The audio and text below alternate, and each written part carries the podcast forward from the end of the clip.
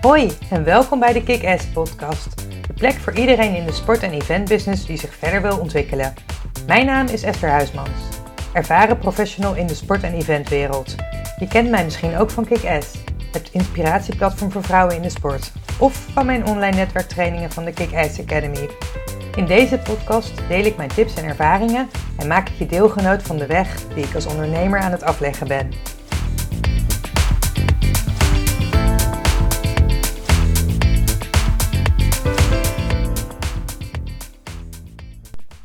Hey, superleuk dat je luistert. Ehm, ik heb gisteren iets spannends gedaan. En ik heb besloten om daar meteen maar een podcast over op te nemen. En je zult je misschien afvragen, ja, wat dan? Nou, onlangs heeft een uh, oud collega van mij, en inmiddels is dat ook een vriend van me geworden. Ik ken hem van het WK voetbal in uh, 2018 in Rusland. Uh, hij vroeg mij of ik een gastcollege wilde geven over marketing uh, tijdens het WK voetbal uh, voor de universiteit waar hij normaal gesproken werkt. Nou ja, op zich word ik wel vaker gevraagd voor gastcolleges. Maar wat het bijzondere aan dit gastcollege was, dat het in het Spaans was. Want hij werkt in Colombia. Hij is een uh, Argentijn en hij werkt in Colombia. Hij is zelf de medische man tijdens de toernooien. We, hebben, we zijn elkaar twee keer tegengekomen. Want um, tijdens de FIFA-toernooien word je op een gegeven moment in een venue neergezet. En uh, ja, je kent je team van tevoren, het team waarmee je werkt, ken je van tevoren niet. Dus het is altijd maar afwachten um, ja, met wie je wordt geplaatst. En uh, soms is het zo dat je elkaar later bij een ander toernooi weer tegenkomt. Die kans is niet heel erg groot. Maar toevallig zijn we elkaar uh, bij het WK onder 17 Brazilië ook weer tegengekomen. Omdat we toen in dezelfde stad gestationeerd waren. Nou, uh, zoals ik al zei, zijn we bevriend geraakt en hebben we uh, af en toe contact. En hij vroeg mij of ik aan de studenten op zijn universiteit een gastcollege in het Spaans wilde geven. Nou, mijn niveau Spaans is um, op zich best oké.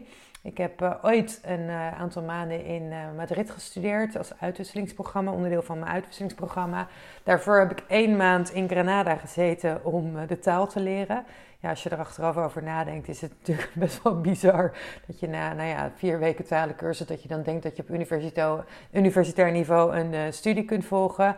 Maar uh, ja, het voordeel van die tijd was dat in Spanje sprak ben bijna geen Engels. Dus je leert het wel. En ik moet zeggen dat ik de eerste uh, maand ook wel met klapperende oortjes in de collegebank heb gezeten. Maar dat ik langzaam merkte dat het steeds beter ging. En, uh, en het niveau de universiteit daar was gelukkig wat lager dan uh, aan de universiteit in Rotterdam waar ik studeerde. Dus, um, dus ik heb het op zich wel opgepakt. En ja, ik heb gewoon heel veel gesproken. En in die tijd ging me dat ook hartstikke goed af. Nou uh, grijp ik elke kans aan om Spaans te spreken. Dus als ik Spaans, Spaanstalige op straat tegenkom, dan uh, ben ik ook altijd degene die een babbeltje gaat maken. Dan denk ik, nou, dan kan ik weer een beetje oefenen. En mijn familie die woont ook toevallig in, uh, in nou ja, Zuid-Spanje. Dus ik ben eigenlijk wel jaarlijks en vaak wel twee keer per jaar in Spanje. En ik ga ook nog uh, regelmatig naar bijvoorbeeld Ibiza, want dat vind ik ook een heerlijk land. En ik hou ook van Latijns-Amerika. Dus ik oefen op zich wel voldoende. Maar ja, zoals je kunt voorstellen, in het afgelopen jaar is er niet heel veel, uh, heb ik niet heel veel gereisd. En is het ook niet zo regelmatig, heb ik niet zo regelmatig de taal gesproken. Dus um, ja, dat was wel eventjes een uitdaging. Maar hij zei, nee, jij, spreekt dat wel. En anders kan ik je wel helpen met, uh, uh, met vertalen. Ik zei, nou ja, onder die voorwaarden en uh, wil, ik het wel, uh, wil ik het wel doen. En het was sowieso vrij laagdrempelig, had hij ook aangegeven. En um, kijk, als het, dit was een vriendendienst en op het moment dat het een betaalde klus was, weet ik niet of ik het had gedaan. Want dan denk ik, ja, dan moet je toch net een wat hoger niveau hebben. Maar nu dacht ik, nou, dit is uh, voor zijn, voor zijn universiteit is dat wel een, een leuke. Dus um, daarnaast is het, nou ja, naast de vriendendienst was het ook iets uit mijn comfortzone. Ik hou, hou ervan om mezelf te blijven uitdagen. En um, ja, ik dacht ook, ja, wat is het ergste dat je kan overkomen? Ja, dat je bepaalde woorden niet weet. Maar ja, dat is op zich niet zo heel raar. Want ik ben geen native Spanjaard. En weet je, mijn Engels is, uh, is vrij oké. Dus presenteren in het Engels vind ik niet zo'n probleem meer. En in het Spaans, ja, dat heb ik nog nooit gedaan. Um, ik, weet je, mijn, mijn huistuin en keukenspaans is prima. Als ik dingen moet regelen, kan ik dat ook goed. Maar presenteren, ja, dat is ja, dat is wel weer even wat anders. Dus dat was ook even spannend. nou, en de oude Esther, uh, Esther van een aantal jaar geleden, die uh, zou dit hebben, uren hebben voorbereid. En die zou er uitgebreid mee aan de slag zijn gegaan. En ik had nu bepaald, ja, ik doe dit nou ja, daarnaast, en ik wil tuurlijk wil ik het uh, op een goede manier doen. Ik wil een goede indruk achterlaten, maar ik wil ook er niet al te veel tijd aan kwijt zijn. Uh, dus ik um, heb in de voorbereiding heb ik gewoon, nou, ik heb natuurlijk een aantal presentaties al klaarstaan. Ik heb een aantal foto's van het WK gebruikt. En uh, ja, er niet ontzettend veel tijd in gestoken. Ik ben ook niet uren bezig geweest van om mijn Spaans weer een beetje op te halen. Was misschien wel handig geweest, maar ik wist ook, ja, die tijd heb ik, uh, die kan ik beter in andere dingen steken. En, um, en ik vertrouw erop dat het. Dat ik het op zich ook wel, uh, wel kan. En zeg, nu zeg ik niet dat je niks moet voorbereiden. Maar inmiddels heb ik al zoveel gastcolleges gegeven dat, uh, dat ik ook wel weet hoe dat, in zijn, uh, hoe dat in zijn werk gaat. Alleen ja, in de taal is dat natuurlijk even, even een uitdaging. Nou, hoe ging het? In eerste instantie was het even een uitdaging, want mijn presentatie liep vast. Nou ja, daar kan je op zich helemaal niet zoveel aan doen. Dat is gewoon iets wat met het computersysteem werkt. Nou ja, ik ben eruit gegaan, ik ben er weer ingekomen. En um, toen moest ik gaan praten in het Spaans en ik moest mijn verhalen vertellen. Nou ja, en het grappige is, ik heb ook veel gastcolleges in, het, in het Nederlands gegeven. Um, maar bij FIFA bijvoorbeeld eh, werken we, of bij eigenlijk alle toernooien, je werkt natuurlijk in het Engels. Dus heel veel termen zijn specifiek in het Engels. Nou, als je in het Nederlands praat, kun je heel veel van die Engelse termen er doorheen gooien. Maar in Spaans hebben ze heel veel specifieke termen die dan ook nog vertaald zijn. Ja, en al die specifieke termen, ja, die kende ik niet. Dus nou, de eerste tien minuten, het kwartiertje, was het echt even pittig was het echt even uh, ja, erin komen. Um, ik, af en toe dacht ik echt, oh, waarom ben ik dit gaan doen? Waarom heb ik hier ja op gezegd? Want het was ook een beetje dat ik die druk voelde richting ja, die vriend van mij, maar ook ja, degene aan wie hij uh, dit had, had, zal ik maar zeggen, verkocht. Dus die, daar, ik had van tevoren even kort met ze gesproken. En dat je denkt, oh ja, maar ik wil het gewoon goed doen. Um, maar ja, ik, weet je, het Spaans is mijn derde taal. Dus uh, ik spreek waarschijnlijk al meer talen dan de meeste luisteraars. En die, uh, als ze al uh, een andere taal spreken, ja, dan zal het misschien gebrekkig Engels zijn. Dus ze zullen dat ook niet, mij dat ook niet kwalijk nemen. En ja, dat is voor mij best wel even lastig. Aan de andere kant, ja, is het, was het ook iets om, om ja, gewoon mee te oefenen. En nou, na die eerste tien minuten, kwartier, merkte ik dat ik er ook steeds beter in kwam. En toen op een gegeven moment zijn we vooral ook, ben ik vragen gaan beantwoorden die er gesteld werden in de chat. En er waren ontzettend veel vragen. En toen merkte ik ook dat het een stuk vloeiender en een stuk makkelijker ging. Want dan kan je gewoon nou ja, je verhaal vertellen in plaats van dat je een hele presentatie hoeft te doen. Dus ja, weet je, achteraf gezien zeg ik, ben ik blij uh, hoe het is gegaan. Nou, ik, tuurlijk heb ik, vond ik het balen dat niet alles liep zoals verwacht, dat die presentatie vastliep. Uh, nou, de presentatie qua foto's, um, um, dat liep ook niet helemaal 100% zoals ik het uh, voor ogen had. Maar um, ben ik er tevreden over? Ik ben er tevreden over. En wat ik van tevoren ook had bedacht, weet je, alle kennis zit al in mij. Ik heb dus die foto's gepakt. Ik heb niet een hele uitgebreide presentatie opgezet, maar ik ben dus gewoon vragen gaan beantwoorden. En um, dat is voor mij merkte ik dat dat een hele goede aanpak is geweest.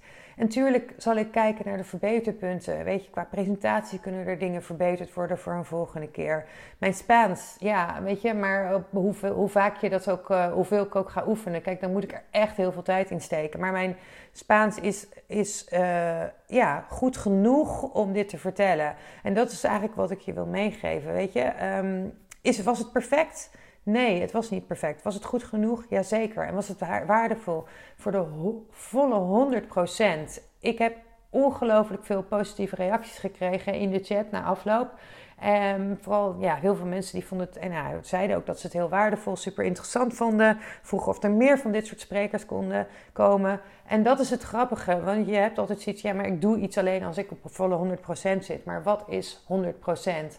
Kijk, ik heb nu, nou misschien was mijn Spaans nog niet eens 80%, misschien was het 60%, maar dat was dus al mega waardevol voor de studenten die aan het luisteren waren. Ze begrepen wat ik wilde vertellen, ze begrepen het verhaal erachter, ik kon de vragen beantwoorden die ze hadden. Ja, en dat het niet in perfect Spaans was, dat, dat deed er eigenlijk niet toe. En um, daarnaast is voor hun, weet je, de basis is eigenlijk al waardevol genoeg voor hen. En je maakt het voor jezelf, nou dat heb ik, herken ik zelf ook, vaak veel te ingewikkeld. Terwijl het gaat uiteindelijk, ja maar hoe kom je daar? Wat, wat houdt het in? Wat voor dingen laat je zien? En dan hoef ik niet heel uitgebreid uh, alles te vertellen wat er allemaal achter de schermen gebeurt tot in de grootste details. Nee, het gaat erom gewoon een, een blik achter de schermen te krijgen. Ja, maar waar moet je aan denken bij marketing tijdens een week aan voetbal? En dat kan dus op deze manier. Dus 80%, in dit geval was het misschien zelfs 60%, is goed genoeg. En, en mijn 60% is op dat moment misschien wel 100% voor hen. Dus misschien was het maar goed ook dat mijn Spaans niet helemaal vloeiend was. Want dan had ik ze overladen met informatie die, waar ze niet eens wat mee uh, zouden kunnen. Dus ben ik blij met de aanpak die ik heb gedaan? Ja, want ik heb er niet overdreven veel tijd in gestoken die, uh, die ik beter in andere dingen kan steken. En ik ben gewoon super trots dat ik dit heb gedaan. En dat ik uh, ja, dus zo'n uh, gastcollege in een taal die ik niet 100% machtig ben, dat ik mezelf er wel toe gezet heb. En ik merkte dat ook, want na afloop, uh, het, was, het was natuurlijk Colombiaanse tijd, 7 uur verschil. Dus het was uh, ja, van 9 tot 10 s'avonds. Dus ik was wel echt een beetje aan het stuiteren ervan. Echt even aan het bijkomen. En ik merkte gewoon ja, dat het me zo'n kick had gegeven dat ik dit heb gedaan. Hoe, ja, hoe, ook, ook al is dus niet alles perfect gelopen. Dus een vraag die ik eigenlijk aan jou wil stellen is: hoe daag jij jezelf uit? Op welke manier kom jij uit je comfortzone? En bedenk daar dan ook bij, wat is het ergste dat je kan overkomen?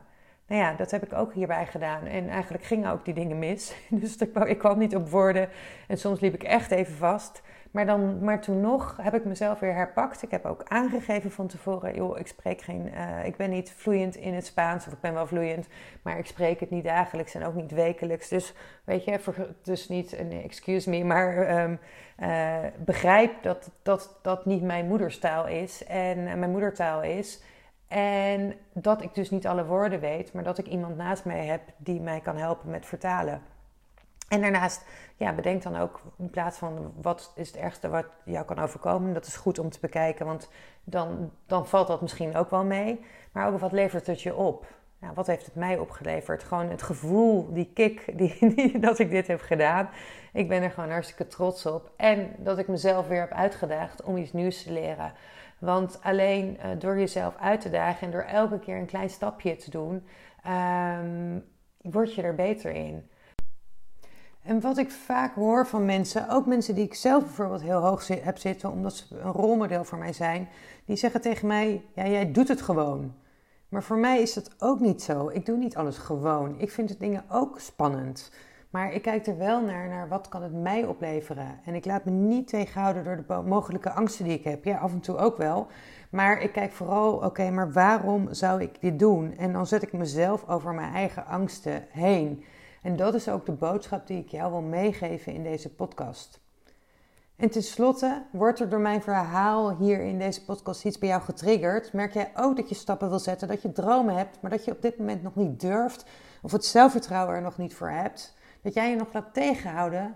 Laat mij je daar dan bij helpen, want het is zo zonde als je je daardoor laat tegenhouden.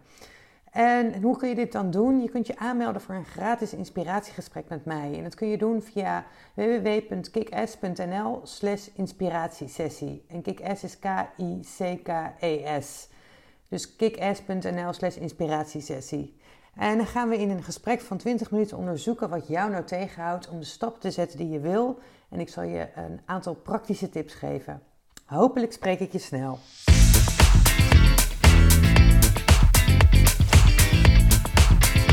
Dit was de aflevering van vandaag. Heel erg bedankt voor het luisteren. Vond je deze aflevering waardevol? Dan zou het heel fijn zijn als je een review achterlaat op iTunes of als je deze podcast deelt via je social media kanalen. Tot de volgende keer!